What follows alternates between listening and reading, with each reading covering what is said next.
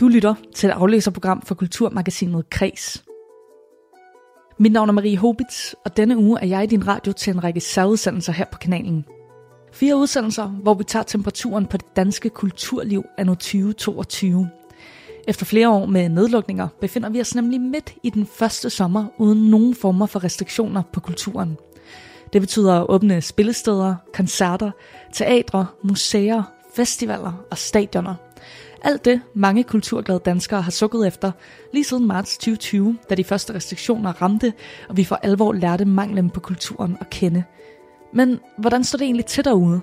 To år med nedlukninger, forsamlingsbegrænsninger og sofasyndromer har udfordret det danske kulturliv på godt og på ondt, og i disse fire særudsendelser, der undersøger jeg, hvordan det egentlig har efterladt os. Er vi blevet klogere, dummere, rigere eller fattigere kulturelt? Det skal du og jeg stille skarpt på de her fire dage. Gennem samtaler med folk i brancherne zoomer vi ind på forskellige hjørner af det danske kulturliv, nemlig livemusikken, biograferne, teatrene og sporten. I går der handlede det om festivaler og koncerter, og i dag der skal vi tanke op på popcorn, spille øjnene op og synke helt ned i sæderne. Vi skal nemlig tale om biograferne anno 2022. Rigtig hjertelig velkommen indenfor.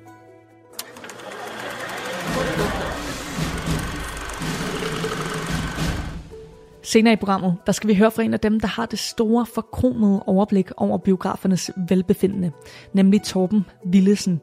Torben er formand i de danske biografers brancheforening, og jeg har inviteret ham her ind i kreds til at fortælle, hvordan branchen oplever denne første restriktionsfri sommer. Men først, der skal du møde en person, der har haft manglen på biografoplevelser under corona helt inde på livet, nemlig Jakob Ege Hinchely. Jakob er radio- og podcastvært, og så arbejder han også som filmanmelder. Og så er han sådan et menneske, der helst går i biografen et par gange om ugen. Jeg mødte ham for at blive klogere på, hvad biografer som kulturtilbud egentlig kan, og hvordan han som storforbruger oplever at være tilbage foran de store lærreder. Og vi lægger jo bare sådan helt blødt og personligt ud, Jakob. Jeg vil gerne øh, starte med at høre din største biografoplevelse. Min største biografoplevelse har muligvis været, altså vi skal tilbage i de glade teenageår. Det er jo det, når jeg anmelder film eller ser film, så er det jo altid, at jeg prøver at finde tilbage til den der barnlige glæde for da jeg var 14 år. Ikke? Så jeg kunne godt gå tilbage til sådan noget, dengang jeg så måske Star Wars episode 1, fordi at øh, dengang, ja, min frontal hjernelap var ikke vokset sammen, så jeg synes, at episode 1 dengang var ret fedt, og det er jo fint nok, hvad det er. Men jeg tror i nyere tid, har det været Mad Max Fury Road i 2015 stykker, da den udkommer. Jeg mener, det er om sommeren i 2015. Jeg er til pressevisning først og se den, og øh, så gør jeg noget til pressevisningen, som jeg aldrig har gjort før eller siden. Jeg finder tilbage til den der 12-årige øh, øh, dreng, hvor at jeg på et tidspunkt i filmen, jeg ved ikke om du har set den Marie, men der, der er sådan et, øh, et øjeblik, hvor at hovedpersonen, spillet af Tom Hardy, svinger op på sådan en, en pæl i stil med Cirque du Soleil, og så er der sådan en benzineksplosion i baggrunden. Det er ja. sådan en kæmpe white skud, Øhm, og der hæver jeg min hånd og råber, yeah, eller sådan noget i den stil, ikke? som om at jeg er til rockkoncert. Det var virkelig, virkelig, det var fantastisk og dumt på samme tid, og jeg har jo prøvet at finde tilbage til den, til den der fornemmelse. Øh, og så tager jeg ind og ser den et par gange efterfølgende i biografen, fordi jeg hiver mine venner og daværende kæreste ind og sådan noget, fordi jeg synes, alle skal se den. Jeg, jeg, jeg tror, det er den største biografoplevelse, jeg har haft i nyere tid, fordi da jeg var lille og blev introduceret for Indiana Jones af min far, der fandt jeg for første gang en film, hvor jeg var sådan noget, hvis jeg nogensinde får børn, det tror jeg ikke, jeg skal, men hvis jeg nogensinde får børn, så glæder jeg mig til den dag, hvor jeg kan vise dem det her værk. Og er det noget særligt, at det lige netop er i biografen, at du ser den film? Fordi jeg tænker, hvis en film er sindssygt god, så kunne det også være, at du havde set den to år efter udgivelsesdatoen, så havde du siddet derhjemme i sofaen, mm-hmm. og øh, så havde der været det der fede moment, stor eksplosion. Tror du stadig, du havde haft den der yeah oplevelse? Øhm, det bilder jeg jo mig selv ind, men sandheden er jo nok, at øh, nej, den får man ikke rigtigt. Der er noget helt særligt og elektrisk ved at se en film, som du har glædet dig til sammen med mange andre øhm, i biografen. Jeg kan komme med et andet eksempel omkring Star Wars, fordi det er jo lidt sådan en det er jo meget et omdrejningspunkt for, for mange nørder. Øh, vi bilder os selv ind, at vi har fundet noget rigtig nicheagtigt og gatekeeperi, men, men øh, Star Wars er jo noget af det største overhovedet. Ikke? Men jeg kan tydeligt huske, at efter jeg har set episode 1, så er vi fremme ved 2002. Jeg er en af de typer, øh, hvor at dengang så skulle man ligge i øh, kø foran biografen for at være de første, der får billetter. Så vi ligger i telte foran Imperial i København i nogle dage op til, at vi har vagtskema og sådan noget, mange, mig og mine venner, så vi kan fordele vagten, hvem ligger i køen. Så kommer vi ind og ser Star Wars episode 2. Igen, det har det været 2002. Salen er elektrisk, alle op og køre i det, jeg går ud for øh, biografsalen, så slår det mig, gud, det var en rigtig dårlig film, det her. Og du ved sådan, men, men det der oplevelsen at dele det med andre på den måde med folk, der er passionerede omkring noget, energiske omkring film, det, det, det er noget helt særligt. Og den kan, altså jeg ved godt, jeg citerer en af de største filmanmeldere, vi nogensinde har haft, nemlig Ole Mikkelsen. Men, men film skal, hvis det er muligt, ses i biografen. Og det, det, øh, du ved, jeg har ikke den fornemmelse, når jeg sidder og ser den nye Netflix Original. Du ved, for det første er det oftest ret dårlige film, men for det andet så sidder jeg og tænker sådan, jeg tror, det de havde prøvet at ramme her, det var noget, jeg skulle have set i biografen for at få den fulde oplevelse. Øhm, fordi der er en eller anden fordybelse og, og noget overvældende audiovisuelt, øh, som er ved, ved biograf øh, ja, scenen. Altså, der er simpelthen noget storhed, i ja. og med, at det er kæmpe lærred, og der er kæmpe lyd, ja. surround sound system.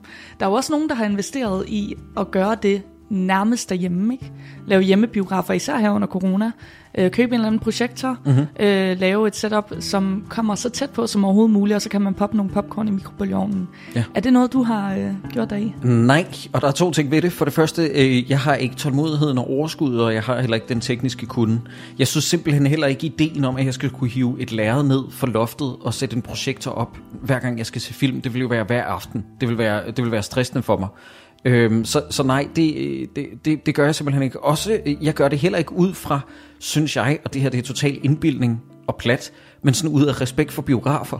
Fordi du ved, at prøve at emulere deres setup i min, i min stue, det synes jeg er uværdigt på en eller anden måde. Ikke? Men fred med folk, der gør, øh, gør det, og også fred med med folk, der foretrækker at se en film i, øh, altså i, i trygge vante rammer inden for husets fire vægge. Jeg har, jeg har nogle gange oplevet min indbakke, at folk skriver sådan noget med, hvorfor skulle jeg se en film i biografen, når jeg kan se den derhjemme? Mm. Og, og det er jo bare i virkeligheden smag og behag. Jeg tror fordybelsen får jeg ved at se det i en biografsal, hvor der er dybt fokus, som der ikke er derhjemme.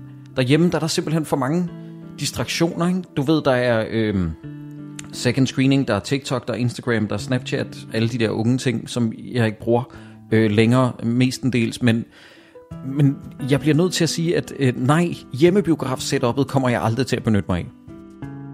Men jeg kan jo godt blive overrasket, Jacob, fordi øh, dem, der kender dig, og dem, der følger dig, de ved også, at du er meget åben omkring, at du er relativt introvert, og det der med store menneskemængder og sådan noget, det kan godt være lidt overvældende. Så i mine ører, der er det egentlig lidt sjovt, at du foretrækker biografen mm. kontra hjemmesetupet. Er det vigtigt for dig, det der med, at der også er andre mennesker, der deler momentet i en øh, oplevelse? Både ja og nej, fordi jeg synes jo også, at jeg har haft oplevelser i biografen, hvor at andre mennesker har ødelagt oplevelsen. Fordi at øh, folk nogle gange i forventningens glæde kan være sådan lidt for øhm, udvise deres ilhu og entusiasme lidt altså, for voldsomt. så sidder de og råber yeah ja. under Mad Max Fury Road. Jamen så for eksempel sådan. sidder man knyttet næve ikke? Ja. Og, og sidder og råber. Øh, øh, nej, det, det, det er faktisk... Okay, øh, jeg, forstår, jeg forstår godt dit spørgsmål, men, men hvis jeg må komme med et eksempel. Det her, det var, jeg var ret ung, da det, da det gik op for mig, hvor irriterende sådan noget kan være. Du ved, øh, jeg var inde og se South Park, den der South Park-filmen, den der hedder Bigger, Longer and Uncut. Og jeg er inde i Grand-biografen i København på det tidspunkt.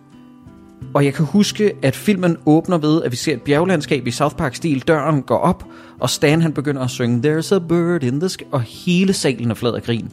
Hvor jeg sådan, men vi er jo ikke engang kommet til en joke endnu. Forstår du, hvad jeg mener? Det er sådan, altså, venner, I behøver ikke skilte med jeres gode smag og øh, humoristiske sans og sådan noget øh, endnu, fordi der skal nok komme jokes, hvor vi alle sammen kan grine og sådan noget. Ikke? Jeg var også inde og se på et tidspunkt Inherent Vice, som er sådan en Paul Thomas Anderson film med Joaquin Phoenix, hvor det var sådan rigtig politikken plus segmentet mm. øh, i Gran, hvor alle sad og grinte hver gang, at Joaquin Phoenix kom på skærmen, hvor det er sådan, ah, det er en sort komedie, vi forstår det godt. Hvor det er sådan, rolige venner, I behøver ikke skraldgrine, fordi alt, hvad der sker på skærmen, er ikke, du ved, fantastisk, hysterisk morsomt Øh, nogle af, nogle af Paul Thomas Andersens jokes er meget sådan underspillet og sådan noget, ikke? Men jeg synes bare, at et overtændt publikum kan næsten også, øh, øh, når det er sådan panasset, synes jeg næsten er endnu værre end et, øh, end et øh, tændt popcornspublikum. Men det er sjovt, hvordan det er det der med publikumsoplevelser og sådan noget, fordi at lige nu, vi går fra for to år siden, hvor der er snak og forlydende om, at biograferne simpelthen bliver nødt til at lukke. Ikke? Altså, øh, de kommer aldrig tilbage. Corona har ødelagt det hele. Øh, biografbesøgende, de svigter øh, biograferne. Klip til nu, hvor at, altså, i det her øjeblik, hvor vi sidder og indspiller, der er der jo skandale i de amerikanske biografer, fordi folk møder op i klædt jakkesæt og bliver øh, bedt om at forlade biografen, fordi de er for entusiastiske over for den nye Minions-film. Det er en eller anden TikTok-trend, som åbenbart har smittet af på unge, at de møder op og ser Minions-filmen i jakkesæt og bliver bedt om at gå. Altså fordi de skal ligne øh, hovedpersonen Gru, eller? Jeg har ikke helt forstået det, fordi jeg må indrømme, det er en TikTok-ting, og jeg er ikke på TikTok. Mm. Men, men unge bliver i, i USA i hovedbetal bedt om at forlade biografen, fordi der er noget med, at de er for råbende og for entusiastiske. Det er en eller anden trend, der har, der har bredt sig til det. Men det er faktisk meget sjovt. Altså, i gårsdagens program, der handlede om livemusikken og festivaler og koncerter, der øh, talte jeg med to kilder, og de sagde begge to, at der er kæmpe stor entusiasme i mm. publikum. Altså på en helt anden måde, som, øh, som de ligesom oplever som nogen, der begår sig rigtig meget i live-scenen. Og de synes jo selvfølgelig bare, at det er helt vildt dejligt, men det kan være, at det er noget andet at have rigtig meget entusiasme, når man skal ind og se en koncert, end når man skal ind og se øh, den nye biograffilm. Ja, jamen det, øh, det kan det sagtens være, men prøv at høre, altså øh, skide hul i, øh, hvad jeg siger. Hvis du har en entusiasme, øh, så vis den endelig. Det er selvfølgelig død irriterende, hvis du sidder og øh, ryger en joint, inden du skal ind og se en film, og så begynder at sidde og skraldgrine af noget, der er ment som et dybt seriøst øh, drama, og mm. du sidder med dine venner og, og opfatter det som en komedie. Ikke? Der kan jo være, der, der kan være noget, hvis du er forberedt på det, og har indstillet din tankevirksomhed på, at det er det her rum, du går ind i, så uh, no pun intended, så er at se verdens dårligste film, The Room, i husets biograf, mener jeg det er, hvor de viser den en gang om måneden, med det live publikum, det er en oplevelse, jeg ikke vil være foruden. Det er så overtændt. Det er jo et publikum, der kan alle replikkerne i det, der bliver kaldt for verdens dårligste film fra start til slut. Ikke? Sidder og kaster skier efter skærmen og sådan noget, fordi der er mm, skier i en ramme i filmen. Det, det er mærkeligt at forklare, hvis man ikke forstår det, eller ikke har set uh, The Room. Men, men at opleve en film sammen med et publikum, det kan være afhængig af, hvor meget du har forventningsafstemt, være en, øh, en magisk oplevelse her. Jakob, for de uindvidede, for dem, der måske ikke har den her kæmpe passion for biografer, og som ikke går i biografen og ser den samme film hver måned, så måske gør det en gang om året, eller måske aldrig. Kan du prøve at beskrive, hvad magien ved en biografoplevelse er? Magien ved en biografoplevelse, det er, at du ser en film totalt dedikeret til det værk, der foregår på skærmen. Jeg har oplevet en... Øhm, jeg har oplevet en film set i biografen, som jeg er ret overbevist om, at jeg aldrig vil kunne gense igen, fordi at hvis jeg havde set den uden for biografsalen, så er jeg sikker på, at det ville være en søvndysende, røvkedelig oplevelse. Jeg var inde og se øh, den film af Alfonso Cuarón, mener jeg det er, den der hedder Roma, som var en Netflix original. Den landede direkte på Netflix, men du kunne også i enkelte dage i Danmark se den i biografen. Og det er sådan et meksikansk sort-hvid drama. Og, og, og da jeg så den i biografen, var mig og min ven fuldstændig tryllebundet, og jeg græd faktisk også en lille smule, fordi det er en meget, meget rørende film. Og alle, jeg har snakket med efterfølgende, har bare sagt, hold kæft, det er en røvsyg film. Det er sådan noget med, det, det tager en halv time for faren at komme ind i garagen i starten, og øh, jeg så den aldrig færdig og sådan noget. Det er sjovt, hvordan en filmoplevelse kan være så defineret af, hvilke rammer du har, når du ser den i. Så jeg vil altid, hvis det er muligt, øh, foreslå altså mene, at det er at foretrække at se en film i biografen, fordi du er totalt dedikeret der. Så det handler simpelthen om det mindset, man går til en film med, at det kræver ens opmærksomhed på en anden måde. Ja, du slår din øh, mobil på flight mode, og så er der måske nogen, der vil sige, at øh, det gør jeg også derhjemme, men, men du kan aldrig, du ved, ikke blive distraheret derhjemme. Der er mange ting, du kan også være sådan, jamen jeg er lidt sulten, skal jeg ikke lige pause den og gå op og tage nogle snacks, og jeg skal tisse en lille smule, skal jeg ikke lige gå ud og tisse og pause den, og, og bare det der, det føler jeg lidt er at, øh, at pause en, en filmoplevelse, som ikke var tiltænkt sådan. Mm. Altså jeg sidder selvfølgelig ikke og plæderer for, at du skal pisse i sædet, hvis du skal tisse under en biografoplevelse, men du ved, hvad jeg mener. Prøver men, du selv at undgå det, så er du for at være godt tisset af. Ja, er du vanvittig, ja. Mm. Jeg, jeg laver ikke andet. Der er helt tømt. Ja, det, det er den vildeste biografoplevelse, jeg har haft med det, tror jeg. Det var, da uh, The Dark Knight Rises udkom. Det har været, været tilbage i 2012. Altså Batman-filmen? Ja. Mm. Batman-film nummer 3 i Nolans trilogi. Jeg var så nervøs, at jeg var ude og tisse to gange inden vi gik ind i biografsalen, og to gange under reklamerne op til. Fordi at jeg skulle bare ikke tisse under den her film. Du har tisset sådan fire gange på ja, 20 minutter. Ja, ja, det, ja, og det er måske endda at strække den 10 minutter for langt. Jeg mener, det var en meget, meget kort periode. Jeg var frem og tilbage, fordi at den her filmoplevelse, den skulle bare eksploderes på nogen måde. Mm, og, og lykkedes det så? Det er jeg ret sikker på, det gjorde jeg. Nå, det er godt, det er jeg glad for at høre. Jakob, jeg vil gerne snakke lidt med dig om... Øh, hvor vi er lige nu. Mm-hmm. Fordi hele konceptet med det her program, det er jo simpelthen at tage temperaturen på, hvad er status egentlig? Vi er gået ind i en sommer, som egentlig er den sommer, mange af os har drømt om de, øh, de sidste par år. Der er ikke nogen restriktioner. Vi kan basically alt det, vi kunne tilbage i 2019, inden landet lukkede ned. Og jeg kunne forestille mig, at du også har siddet under lockdown og virkelig higet efter nogle biografoplevelser. Nu er vi tilbage, det har vi været i et par måneder. Hvordan har du oplevet den her genåbning af biograferne? Jamen, øh, jeg har oplevet det på den måde, at det er, øh, det, jeg kommer til at falde tilbage i så mange floskler, når vi snakker om det her. Jamen, kom men, med dem. Okay, men nu, nu fyrer jeg en anden en af. Jeg sagde før det der med, at film skal ses i biografen. Nu er det sådan noget med, det er også lidt som en god ven at, at, at, at mødes med den person igen. Ikke? Det er at tage tilbage til min yndlingsbiograf. Det er at øh, skrive til en af mine venner, øh, skal du heller ikke noget i aften? Godt, lad os se den nye gyser, eller se den nye Marvel-film, eller sådan noget. Øhm, og det er det er et rum, som jeg ikke vil være for uden, fordi jeg synes, det er så vigtig en måde at blive præsenteret øh, for filmen og for nye oplevelser ind i dit liv på. Jeg synes det der med, at der er res, res, retrospektive, hedder det, øh, visninger af klassiske biograffilm i, i store biografer, såsom Cinemax for eksempel, der tager, der tager op og viser nogle gamle film. Jeg så Rumrejsen 2001, igen faktisk i henhold til mit tidligere eksempel, en film, jeg aldrig tror, jeg har givet en rigtig chance. Og så er jeg inde og se den i sådan en biograf på så stort et lærred, ikke? og bliver tryllebundet af, hvad det er, øh, alle de stoffer Stanley Kubrick har været på, da han lavede den film, fordi hold da kæft, det er med et syretrip. Øhm, det, det er noget, jeg synes er enormt vigtigt og relevant for filmkunsten, som, som præsentation og ramme. Og er det så den samme oplevelse, du kommer tilbage til? Har det ligesom levet op til alt det, du har savnet? Eller er der nogle ting, der har ændret sig? Hvordan... Øh Altså først og fremmest så går jeg jo, og jeg ved godt, det her det lyder patetisk, det siger lidt om, hvor, hvor, hvor lidt indhold der er i mit liv, men jeg går jo og savner, øh, fordi lige nu er der ikke pressevisninger. Øh, jeg har ferie som, som filmanmelder, så, øh, og pressevisninger foregår ofte om tirsdagen eller om onsdagen, hvor man er inde om morgenen og ser en film, og så passer det perfekt med, at jeg kan tage ud på mit arbejde på DR efterfølgende og sådan noget. De, det savner jeg. Jeg kan mærke, og, og, og det er ligegyldigt med, hvor dårlig film det er. Jeg savner bare det der med at kunne starte dagen med at se en film, i en biografsal, hvor der ikke er særlig mange andre mennesker end, øh, end mig, øh, fordi der, så mange pressefolk er der heller ikke i Danmark, og, og, og, og se de her film. Jeg, jeg savner det. Øh, jeg savner at komme i biografen meget mere, faktisk. Men jeg tænker, for den normale menneske, så er det måske lidt som om, at biograferne er relativt normaliseret. Mm. En ting, som mange har bidt mærke i, det er lige netop det, som du også nævnte tidligere, med at der er nogen, der ligesom har valgt ikke at udgive deres øh, film i biografen, eller i hvert fald at udgive dem på deres streamingplatform samtidig. Mm. For eksempel øh, Disney Plus og Warner Brothers har ligesom kørt en ting med, at nogle af de film, man normalt ville forvente, forvente komme op på de store lærreder, de er ligesom blevet sat online, mm. øhm, enten udelukkende, eller samtidig med, at de er kommet i biografen.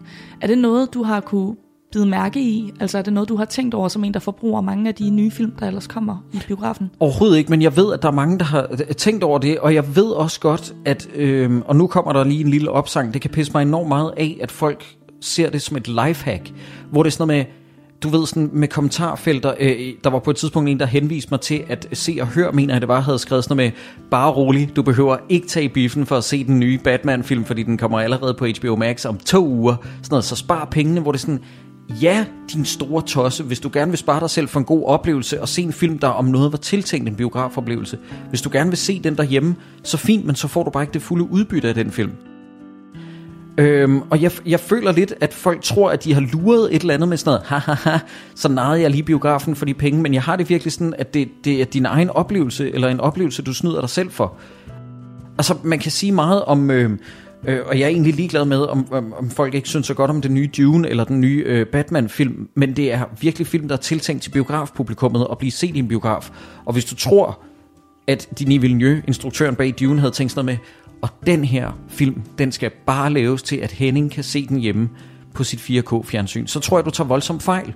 Fordi den var virkelig tænkt og indstillet, øh, instrueret og filmet efter øh, den store biografoplevelse. Og Denis Villeneuve, han sagde øh, øh det geniale citat, nu har jeg selvfølgelig glemt det, men det var noget i stil med, at se Dune hjemme hos dig selv, det svarer til at tage et krydstogsskib i dit badekar. Du ved sådan, det, det, det er ikke det, filmen er tiltænkt. Den er tiltænkt til et stort lærred, ikke? Øhm, og så tror jeg måske, der er nogen, der bilder sig selv ind, at det er grådige instruktører, der bare vil have penge ved at hive flere i biograf, men det, det, det er jeg simpelthen overbevist om, at det ikke er.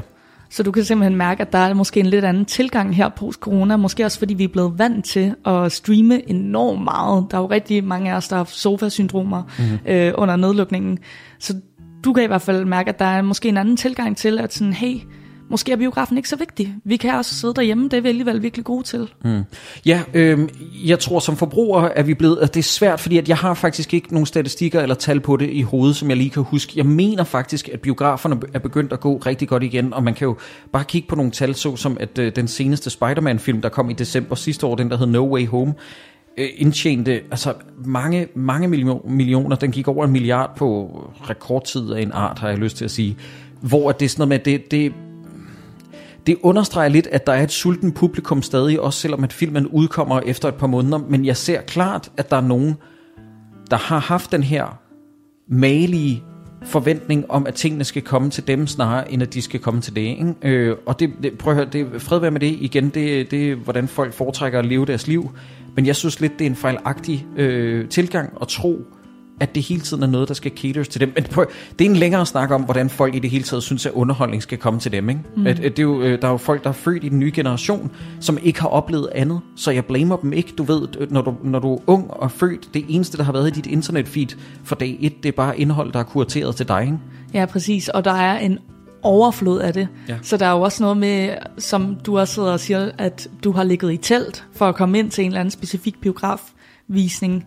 Det er der jo ikke meget af længere. Nej. Og det nej. er jo også bare en generel udvikling. Men kan og du... nogen vil sige en god udvikling, fordi det var ikke fedt at ligge i telt. Det er ikke fordi, jeg vil være gatekeeper omkring det og sige, I har ikke set den rigtige film, før jeg liggede i telt. Det var åndssvagt. I de gode gamle dage, hvor vi lige skulle ligge i øh, fire dage og få lungebetændelse og så videre. Ja. Men Jakob, kan du mærke nogen forskel på dig selv? Altså, du har jo også været igennem en øh, nedlukning, og som en, der er storforbruger af biograffilm, går du til det på en ny måde, eller kan du mærke nogen form for ændring på den måde, du går til biografer på, kontra inden vi gik i nedlukning? Øhm, nej, jeg tror, at det er... Nej, det, det, er, det er et tidsspor, jeg er ude på der. Jeg tror, det er blevet sværere for mig at hive folk med i biografen, men det er jo også i takt med, at jeg er blevet ældre, og alle mine venner har fået børn efterhånden og sådan noget, så det er lidt et tidsspor. Ja, eller måske er de bare trætte af dig. Måske, er de ja. bare, altså, måske skal jeg bare indse, at øh, jeg har fucking ned. nej, men, men øh, nej, for mit vedkommende har jeg egentlig ikke oplevet det. Øhm, men jeg har, jeg har sådan nogen, altså jeg synes, jeg sætter mere pris på at se film i biografen, end jeg gjorde før. Øhm, og jeg er i forvejen en type, som kan blive meget rørt over at se biografoplevelser. Men jeg kan huske, at inden for den nyere tid, det her det har været et rigtig godt filmår i biografen indtil videre. Vi har fået The Northman, The Batman og især Everything Everywhere All at Once, hvor jeg sad og tudbrølede den sidste halve time. Jeg tror bare, jeg sætter endnu mere pris på at se film i biografen nu, end jeg gjorde før. Så du er der ligesom med en anden form for bevidsthed måske også omkring, at det her det er ikke en selvfølge. Det er ikke en naturlov, at vi får lov til at tage i biografen. Ja, i den forstand med, at jeg har set, hvor tæt vi har været på, øh, ifølge alle dommedagsprofeterne med, at nu lukker alle biograferne ned. Disney køber det hele og laver det til sådan nogle Disney multiplexes, hvor de ikke viser noget andet, andet end en Marvel-film. Ikke? Den, den fare og paranoia har jeg haft i baghovedet. Så jeg, jeg sætter større pris på biograferne nu, og de oplevelser, der er der, end før. Jeg synes, det har været lidt særligt at skulle tænke over, når jeg har planlagt, hvilke fire hjørner af kulturen, jeg ligesom skulle dykke ned i. Mm-hmm. Øh, og jeg har sat mig fast på, at det skulle være live-musikken, teatrene, sporten, og så er der ligesom biografer, som på en eller anden måde skiller sig lidt ud. Det er som om, det har en lidt anden status, øhm, fordi det ikke nødvendigvis er noget, du støder på i sådan konventionelle kultursnakke på helt samme måde, selvom film i høj grad er det. Mm-hmm. Så det der med at gå i biografen og have den oplevelse, øhm, oplever jeg i hvert fald også i min research, ikke bliver omtalt som en lige så sådan vigtig kulturinstitution. Mm. Og det er jo noget, som du har valgt at beskæftige dig sindssygt meget med, også øh, både i dit personlige liv og i din karriere. Kan du forklare, hvorfor er det vigtigt, at vi kan gå i biografen? Fordi med biografoplevelser, så kan du blive præsenteret for film på en måde, øh, som er øh, total dedikation, som filmen har fortjent, og øh, du kan også nogle gange blive slæbt med ind og se en biograffilm, som du slet ikke var klar over, at du havde brug for at se. I den forstand synes jeg faktisk også, at øh, biografer næsten hører under øh, begrebet public service, nemlig det der med, at nogle gange bliver du præsenteret for noget, som du ikke vidste, du havde brug for at blive præsenteret for. Øh, biografoplevelser hører til blandt øh, de absolut bedste ting, jeg har oplevet i mit liv, og, og det er sjovt, at du nævner det der, fordi at udover, altså sport forstår jeg mig slet ikke på, så det vil jeg ikke kommentere. Men, men hængt op imod teater, så er biografoplevelser for mig at se, det jeg har haft langt større oplevelser med, end jeg nogensinde har haft i teater. Ikke? Øh, men det er mig personligt, og det er bare min præference. Jeg tror, jeg tror kun, at det er øh, altså, øh, live musik, der kan røre mig på samme måde som at se en god film øh, i biografen. Jeg synes, det er en meget, meget vigtig måde, og den mest essentielle måde at blive præsenteret på film på. Og, øh, og jeg føler også, at biografer kan give dig en oplevelse af en film, som du ikke kan, når du ser den nyeste Netflix Original. Fordi, og det er en anden ting, der irriterer mig igen, det kan være, det er lidt et tidsspor, det her. Men du ved, det der med, at, at okay har ligesom erstattet godt. Jeg føler meget, at den her coronaperiode har været sådan noget med, jeg så den nye Ryan Reynolds film, den var okay, hvor jeg har det sådan, fuck that shit. Jeg har ikke brug for en ny okay Netflix-film. Mm. Jeg har brug for en overvældende god biografoplevelse, og det har jeg fået i år allerede tre gange med de eksempler, jeg lige refererede til før. Ikke? Og er det måske nogle film, som du havde haft nogle okay oplevelser med, hvis du havde set dem derhjemme, og det, ikke i biografen? Det bilder jeg bestemt mig selv ind, ja. Jeg mm. tror slet ikke, jeg havde været dedikeret til dem på samme måde. Jakob, jeg får lidt indtrykket, når vi sidder og snakker her, af at alt egentlig er på samme måde nu, som det var før corona. Mm. Altså, at det, der måske har ændret sig, det er måske lidt mere noget inden i forbrugeren. Mm. En uh, tilgang, måske en ny værdsættelse. Men at selve oplevelsen af at gå i biografen, der kan man egentlig ikke mærke, at der har været to og et halvt års nedlukning. Det kan jeg ikke personligt. Men hvis der er nogle tal, der peger på, at folk bliver væk fra biografen øh, nu, så, øh, så kan det være, at jeg tager fejl. Øh, jeg tror bare, at man skal, man skal tænke tilbage på, at før man råber, du ved, øh, vagt i gevær og siger, at biograferne er ved at lukke igen, som mange påstod tilbage i 2020, skal man også lige se på, at der er jo mange faktorer, der spiller ind lige nu, for eksempel, fordi det er sommer, og, og der har været eksempler før på, at folk i Danmark blev væk fra biografen, navnligt i 2018, hvor jeg mener, at der var historisk lav tilslutning, men det hang sjovt nok sammen med, at det var rigtig godt vejr den sommer. Ikke? Mm. Øhm, så, så nej, jeg føler, øh, i høj grad, at det for mig at se er tilbage, som, øh, som det var før. Men også, at der er nogen, og det kommer så med den lille, den lille parentes, også at der er nogen, der bliver væk, fordi at de, de har vendt sig til, at det hele skal komme til dem nu. Mm, men det er ikke tilfældet for dig? Nope. Kommer du også til at gå meget i biografen de kommende 10 år, tror du? Ja, jeg skal i biografen i morgen og se den nye Thor, og jeg glæder mig som en lille barn. Fantastisk. Tusind tak, fordi du ville være med, Jacob. Jamen selvfølgelig.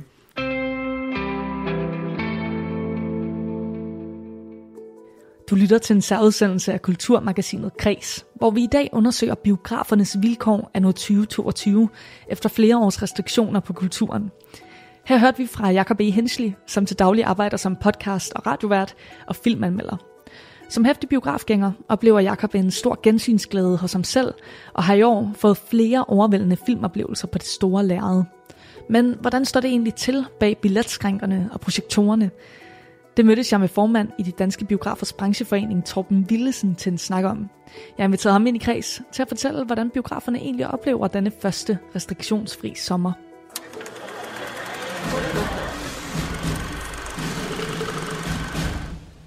Torben, vil du måske starte med at forklare, hvordan du endte med at arbejde inden for biografer? Uha, det er mange år siden. Jeg øh, startede på et lille reklamebureau oppe i Tisted.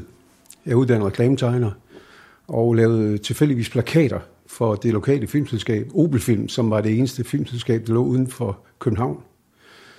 Øh, efter at have gjort det et par år, så blev jeg tilbudt jobbet som øh, filmsælger hos Opelfilm, og er den sidste person, der i Danmark kørte rundt med en håndtaske og solgte film til samtlige biografer i Danmark. Jeg kørte Danmark rundt to gange om året og overbeviste de forskellige mennesker om, at den her film skal du køre, og den her skal du også have, og den der kan du godt springe over, og sådan nogle ting. Sådan foregår det slet slet ikke i dag. Øh, på et tidspunkt bliver jeg tilbudt at komme til København, og blev så direktør for Panorama, ASA Panorama Palladium. Senere hen var jeg med til at starte Cinemax biograferne oppe i København, og i Danmark i øvrigt. Så har jeg sluttet med at være øh, direktør i Egmont Film, der så købte Nordisk Film, og så fusionerede man. Og så blev der en direktør til over, så det blev mig. Og øh, så blev jeg enig med tre kammerater om, at så startede jeg en biograf i Helsingør. Og, øh, og den har jeg drevet indtil her 1. maj. Og er så gået på pension, så gammel er jeg. Og øh, har så tilbage jobbet som formand for bestyrelsen i Dan- Foreningen af Danske Biografer, som består af fem underforeninger, der repræsenterer hver sin størrelse biografer. Så det må jeg formand for i dag. Og du har simpelthen været i biograf-gamet mange, mange år, må man sige. År. Hvornår vidste du, at øh, det er det her, du gerne vil bruge din professionelle karriere på?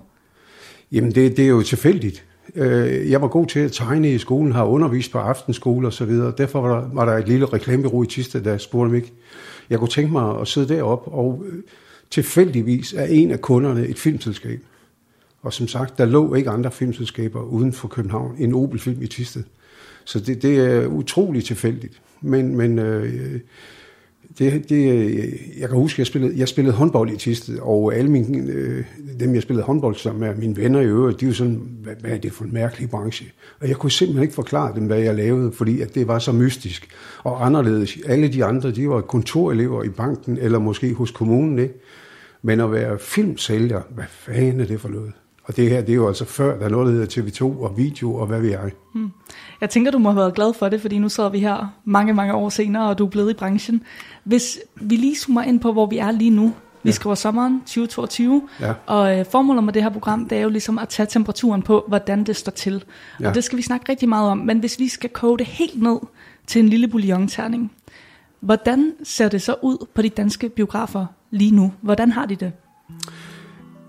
Jamen, der er nogen, der har noget efterslæb efter corona. Der er, er der nogen, der har manglet indtægter, og øh, vi har godt nok fået en masse gode støtteordninger, som har holdt øh, hånden over os. Ikke? Og der er desværre, eller gudskelov ikke gået nogen konkurs, men der er nogen, der har efterslæb. Især dem, der øh, er nået at investere en masse penge lige før der blev lukket ned.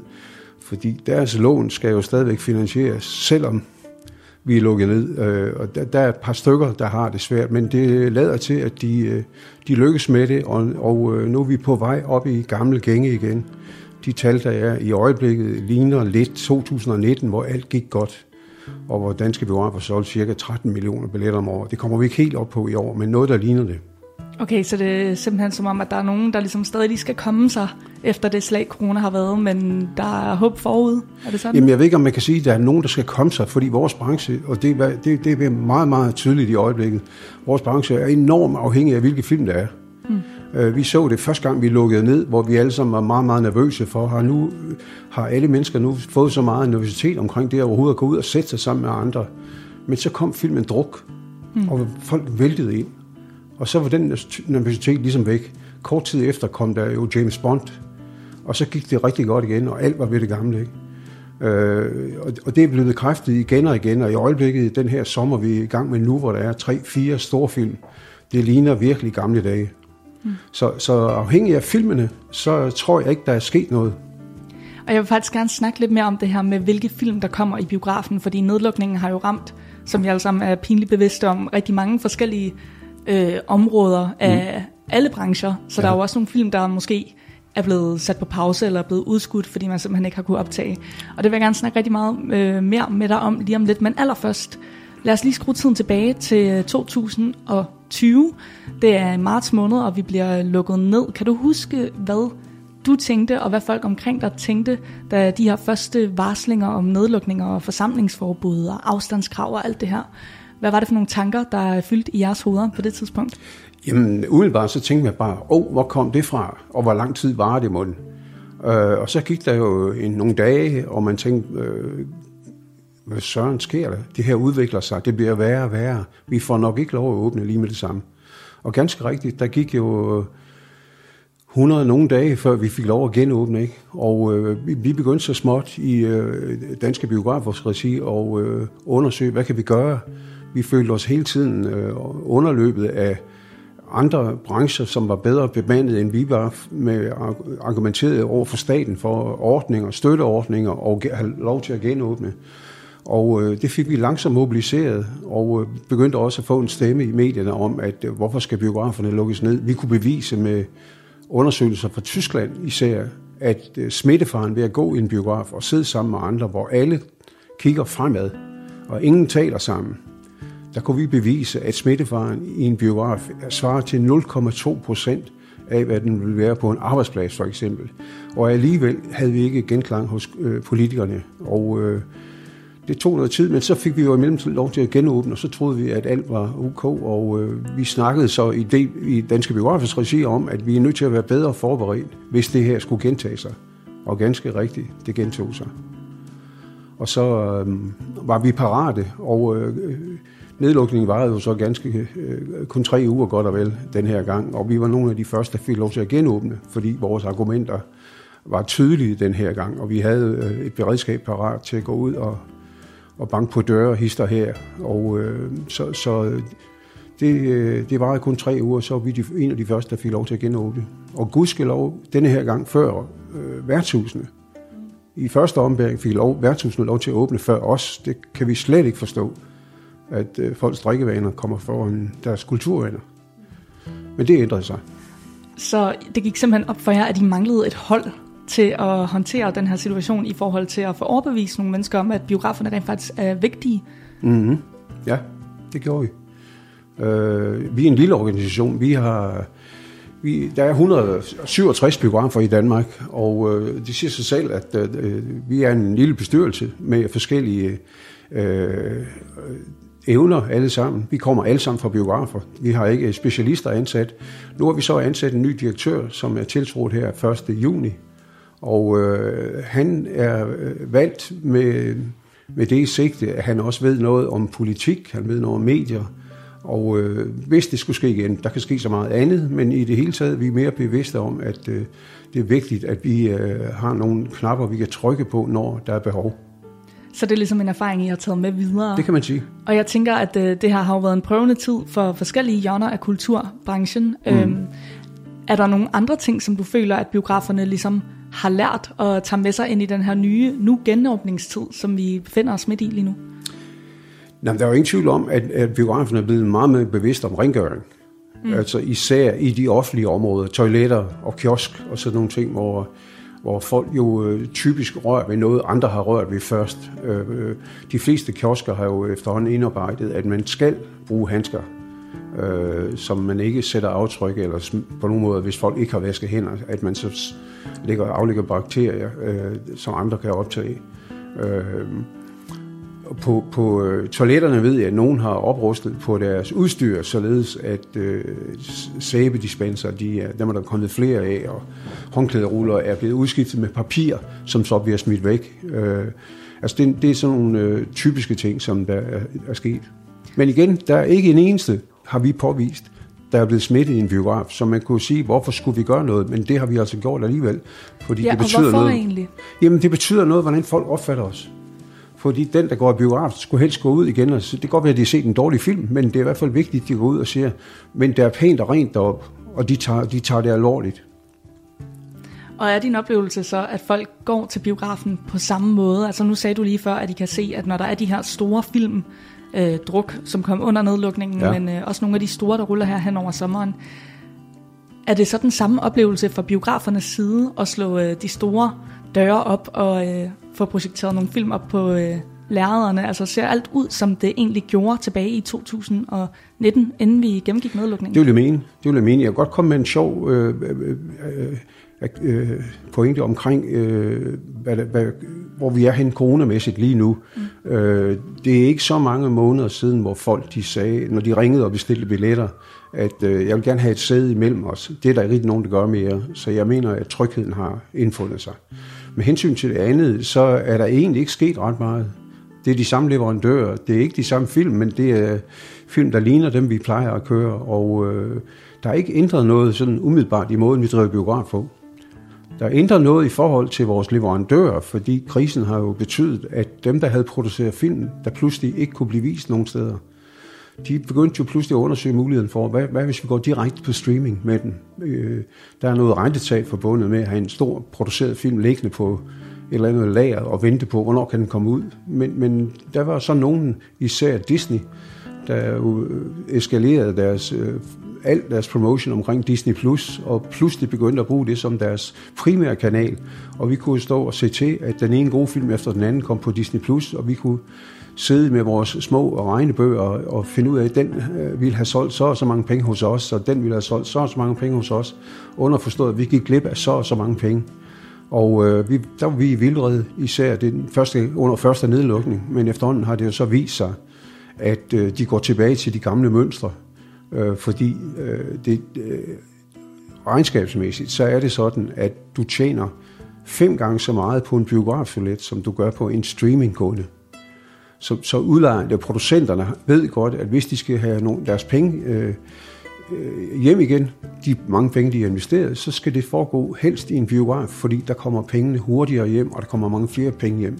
Plus, når en film er gået rigtig, rigtig godt i biograferne, så går den automatisk også rigtig, rigtig godt på streaming. Og øh, de, alle de salg, der følger efter. Prisen for at få den vist på tv stiger også, fordi man kan henføre det til, det er en kæmpe succes i biograferne. Mm. Så på den måde er biograferne stadigvæk et meget, meget vigtigt led, men det man så fra producentsiden nu arbejder med, det er at finde ud af, hvor lang tid har vi beskyttelse. Tidligere havde vi 122 dage. Der er så nogen, altså der, beskyttelse i, ja, den forstand, hvornår kommer det på streaming? I 122 dage, mm-hmm. den kunne kun ses i biograferne. Så havde vi, kan man sige, 122 dage til at udspille den, eller spille den færdigt. Få alle øh, igennem. Ja, alle dem, der er interesseret i Så mange, film. der nu var. Og mm. det betød selvfølgelig, at der var nogen, der måtte vente på, der både komme på video og på streaming og på tv og alt det der. Men, men de har, det ting har ændret sig. Det har corona simpelthen gjort. At ja, fordi det vi snakker om lige nu, det er jo helt lavpraktisk det her med, når en film udkommer, kommer den så først i biografen, eller lander den nogenlunde samtidig på en streamingplatform, for eksempel Disney+. Plus. Kan I så se, om øh, folk bliver derhjemme? For der er jo også noget med, at folk måske har købt et en stor fed projektor og en lækker sofa. Måske har de også en lækker popcornmaskine derhjemme. Folk har jo oprustet ja. under corona. Ja. Øh, hvordan ser det ud? Altså, bliver folk derhjemme og ser filmene? Eller? Der er ingen tvivl om, i, i starten under en nedlukning, da vi fik lov at genåbne igen, øh, hvor vi måtte finde os i, at de film, vi blev tilbudt, dem kunne man se på streaming samtidig. Men da øh, viste sig, at biograferne i Danmark, de sagde nej til de film. Og det, det gjorde de øh, øh, spontant og umiddelbart. Jeg, jeg havde, var selv i, i gang i Helsingør dengang og nægtede simpelthen at køre Disneys film, hvis ikke vi havde eneret på den, fordi det er, hvis ikke vi slås for det, så dør biograferne. Og, og, øh, og Disney var umulig at snakke med, og derfor fastholdt vi, og det gjorde de fleste biografer i Danmark, at vi ville ikke køre de film, der var på streaming øh, samtidig med biograferne. Og det var nogle ganske få biografer i, øh, små foreningsdrevne biografer, der måske ikke vidste så meget om, hvordan tingene hang sammen, og de er ulønnede og så videre, og så videre. De øh, valgte så at ringe til Disney og sige, vi vil gerne køre dem. Og på den måde så øh, var der nogen, der havde nogle øh, gyldne dage der, fordi at nabokommuner, der kom de jo så rejsende fra nabokommunerne, for de kunne ikke se den i deres egen lokale biograf. Men, øh, men det er et overstået kapitel nu. Ret hurtigt fandt producenterne som sagt ud af, at øh, streaming øh, er godt, men biograferne skal have en beskyttelse. Det er der, pengene ligger. Og det du siger her med, at der måske er nogle biografer, der ligesom har tænkt, okay, vi vil gerne køre den her for eksempel Disney-film, ja. øh, selvom de andre ikke vil lege med. Ja. Det er noget, jeg har tænkt generelt over, altså når der har været corona og nedlukning, og vi nu står her efterfølgende, er der blevet skærpet konkurrence biograferne imellem i den her svære tid, eller er der kommet en større følelse af fællesskab og sådan, måske solidaritet øh, de forskellige enkelte biografer imellem? Altså, øh, øh, biografbilledet øh, i Danmark er, ser jo udefra set, ser det jo meget... Øh, altså, der er mange... Der er som sagt 167 biografer i Danmark, men øh, Nordisk Film har jo en stor, er en stor kæde af biografer, og bliver jo styret centralt fra København.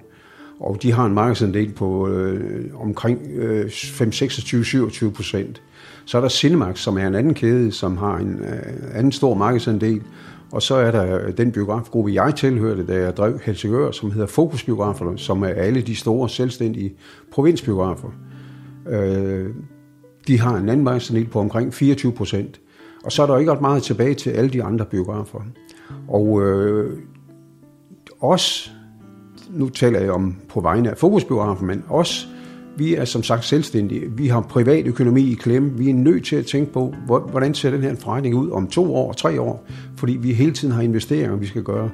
Og derfor er vi jo ikke i tvivl om, hvordan vi skal agere i sådan et marked. Det er ikke noget, vi aftaler på nogen måde, men vi er alle sammen klar over, at hvis ikke vi slås for nogle rettigheder og beskyttelse i vores biografer, så lukker vi.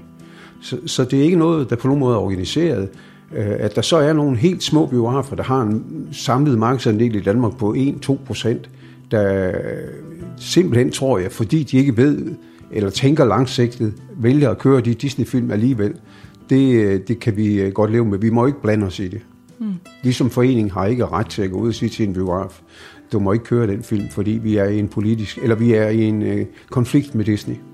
Men alle de her forskellige inddelinger, jeg tror også, jeg prøver at få en fornemmelse af, hvordan følelsen har været. Du ved, det kan være noget ganske andet at drive en nordisk filmbiograf i Hillerød, Ja. kontra at køre en øh, selvstændig biograf i Herning, for Ja. eksempel. Ja. Er de biografer rykket tættere på hinanden under corona, i, fordi at der ligesom har været en fælles udfordring? Nogle gange kan en fælles fjende jo virkelig samle folk, der ikke nødvendigvis har så meget til fælles. Eller er der blevet skærpet konkurrence, fordi okay, jeg bliver også bare nødt til at fokusere på min egen biograf, mm-hmm. og sørge for, at min biograf ligesom overlever det her. Ja. Men det tror jeg igen, du skal være- være opmærksom på, at øh, de små biografer, der, der, der valgte at køre Disneys film, det var biografer, der er øh, drevet af frivillige, eller der er ikke meget privat økonomi. Så de tænker ikke på, at vi skal have penge i kassen. De tænker bare på, den film kunne vi godt tænke os at vise, og så gør vi det. Øh, vi andre, vi tænker sådan lidt mere langsigtet. Og i- mig bekendt er der ikke... Øh, de biografer, der er valgte at køre Disney-film, de er ikke blevet smidt ud af deres underforening på nogen måder. Man har snakket med dem om det, tror jeg, men ikke på den der måde, hvor, du siger, hvor, hvor, hvor de får fortalt, at det er dumt, det de gør. Det må de selv om. Men, men de har ikke meldt sig ud af foreningen, fordi vores forening må ikke blande sig i samhandelsvilkår. Det er noget, der foregår mellem den enkelte biograf og distributøren. Mm. Så det er ikke organiseret på nogen måde. Nej, men er følelsen af solidaritet biograferne imellem blevet større eller mindre? Jeg tror lidt, det er det, jeg prøver at... øh, Jamen, det tror jeg, den er, men det tror jeg, den er, fordi det har vist sig, at solidariteten har medført, at for eksempel foreningen Danske Biografer jo har været talerør for den, og har været med til at påvirke politikere om øh, støtteordninger. Det kunne den enkelte biograf ikke have gjort. Altså, jeg tror, man er blevet mere bevidst om, at danske biografer har en, et formål, og som jeg nævnte tidligere, så har vi ansat en ny direktør for at være bedre rustet på den post omkring de her ting. Øh, der kan være opstå flere ting hen ad vejen, som kræver, at vi tager øh, politisk stilling til det. Og øh, jeg, kan, jeg, jeg kan ikke forestille mig andet end, at så længe vi er i stand til at levere den vare, at øh, varetage vores politiske agenda, at, at folk så ikke har lyst til at være medlem af danske biografer. Jeg lavede et program i går, der handlede om øh, live musik, Ja, koncerter og festivaler, Ja. og egentlig samme koncept, hvor vi ligesom tjekkede ind på, hvordan står det egentlig til derude. Og der blev det beskrevet som en øh, sur, sød bouillon, i den forstand, at der var øh, rigtig god goodwill fra publikumgængerne, altså Ja. ja. folk, der tager til koncerter og festivaler, havde virkelig god energi, og de Ja. kunne se, at de brugte mange penge, og gejsten var der ligesom. Ja. Men samtidig er der en masse udfordringer, der ligesom hang ved, Ja. og øh, ligesom gjorde det svært lige nu at være øh, festivalarrangør eller, øh, Ja. eller spillested i Danmark. Ja. Hvordan er det for jer biografer? Fordi at nu talte jeg med Jacob E. Hinsley tidligere i det her program, og han sagde, det er fuldstændig som at være tilbage i 2019. ja. Der er ikke noget, måske har han ikke lagt mærke til de der nye sæbedispenser og sådan noget. Han er bare glad for at sidde der foran det store lærred med nogle popcorn. Ja. Øhm, er det noget andet for jer øh, i biograferne? Altså er det bare, nu er vi tilbage, og så kan det godt være, at der er nogle øh, leverandører, der har ændret sig. Mhm. Mm-hmm. Øhm, men selve det at drive biografen er egentlig det samme som i 2019. Ja, det vil jeg mene. Det vil jeg mene. Det, øh, det er ret simpelt. Altså, da, da, vi kan ikke gøre ret meget andet end hele tiden optimere vores biograf.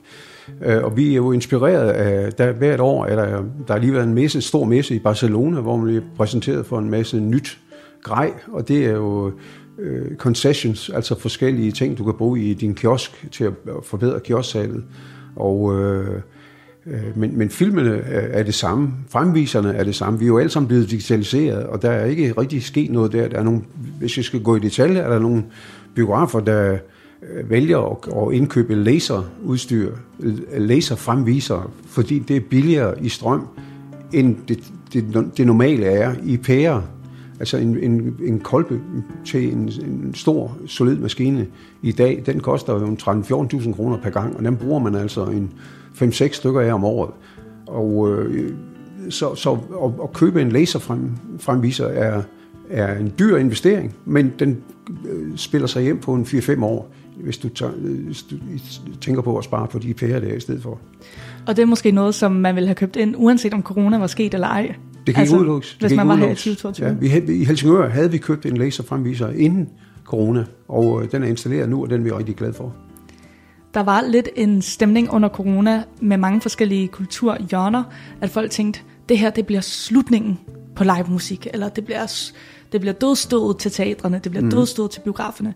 Og biograferne er jo blevet lagt i graven mange gange øh, gennem historien. Ja. Først da der bliver lavet fjernsyn, og vi får VHS-bånd og DVD, og så med streaming efterfølgende, og nu er der så det her med Disney Plus og forskellige ja. leverandører. Ja.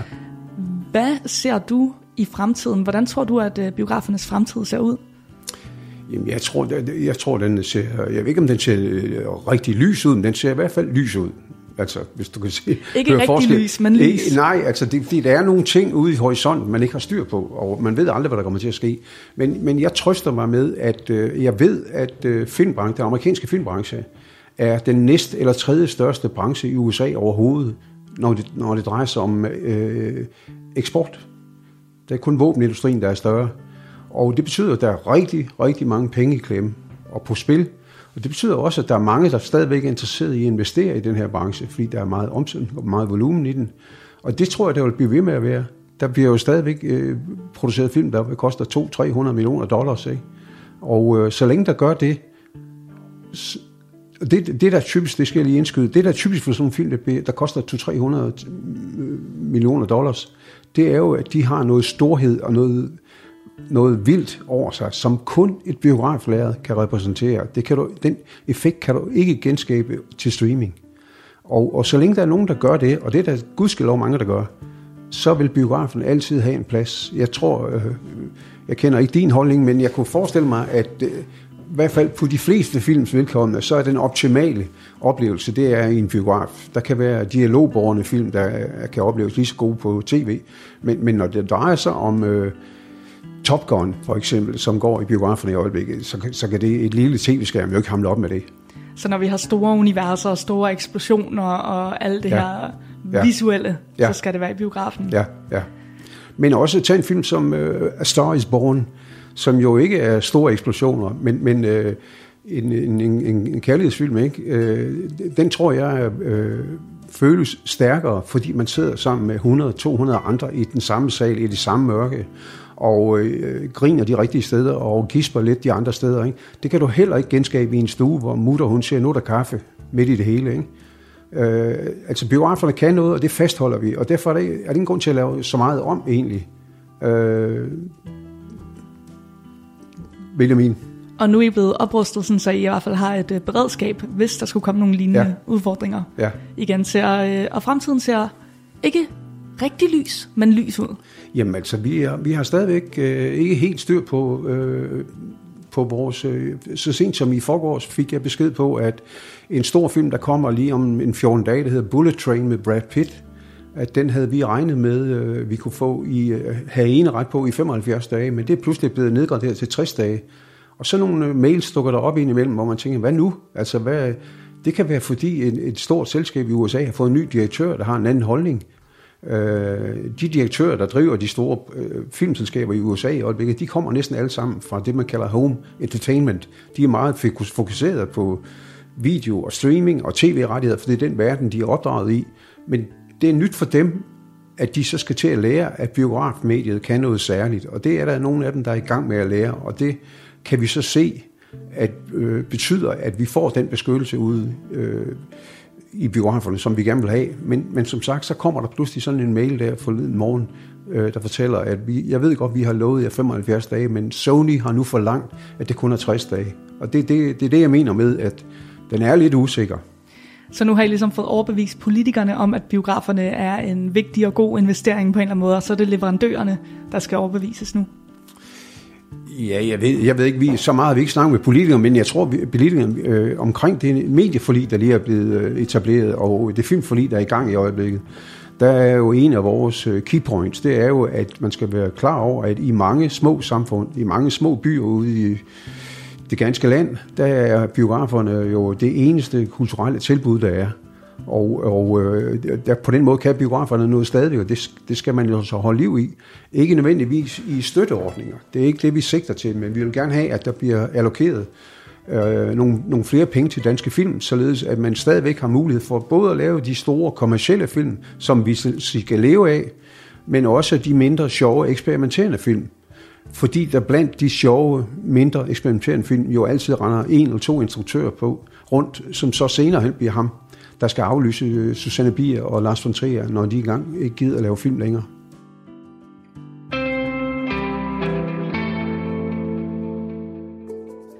Du har lyttet til en særudsendelse af Kulturmagasinet Kres, produceret af Tiny Media for Radio 4. Mit navn er Marie Hobitz, og jeg er tilbage igen i morgen, hvor vi tager temperaturen på et nyt hjørne af det danske kulturliv af nu 2022. Og i morgen, der skal vi finde plads foran de skrå brædder, når det er den danske teaterscene, vi skal stille skarp på. Vi lyttes.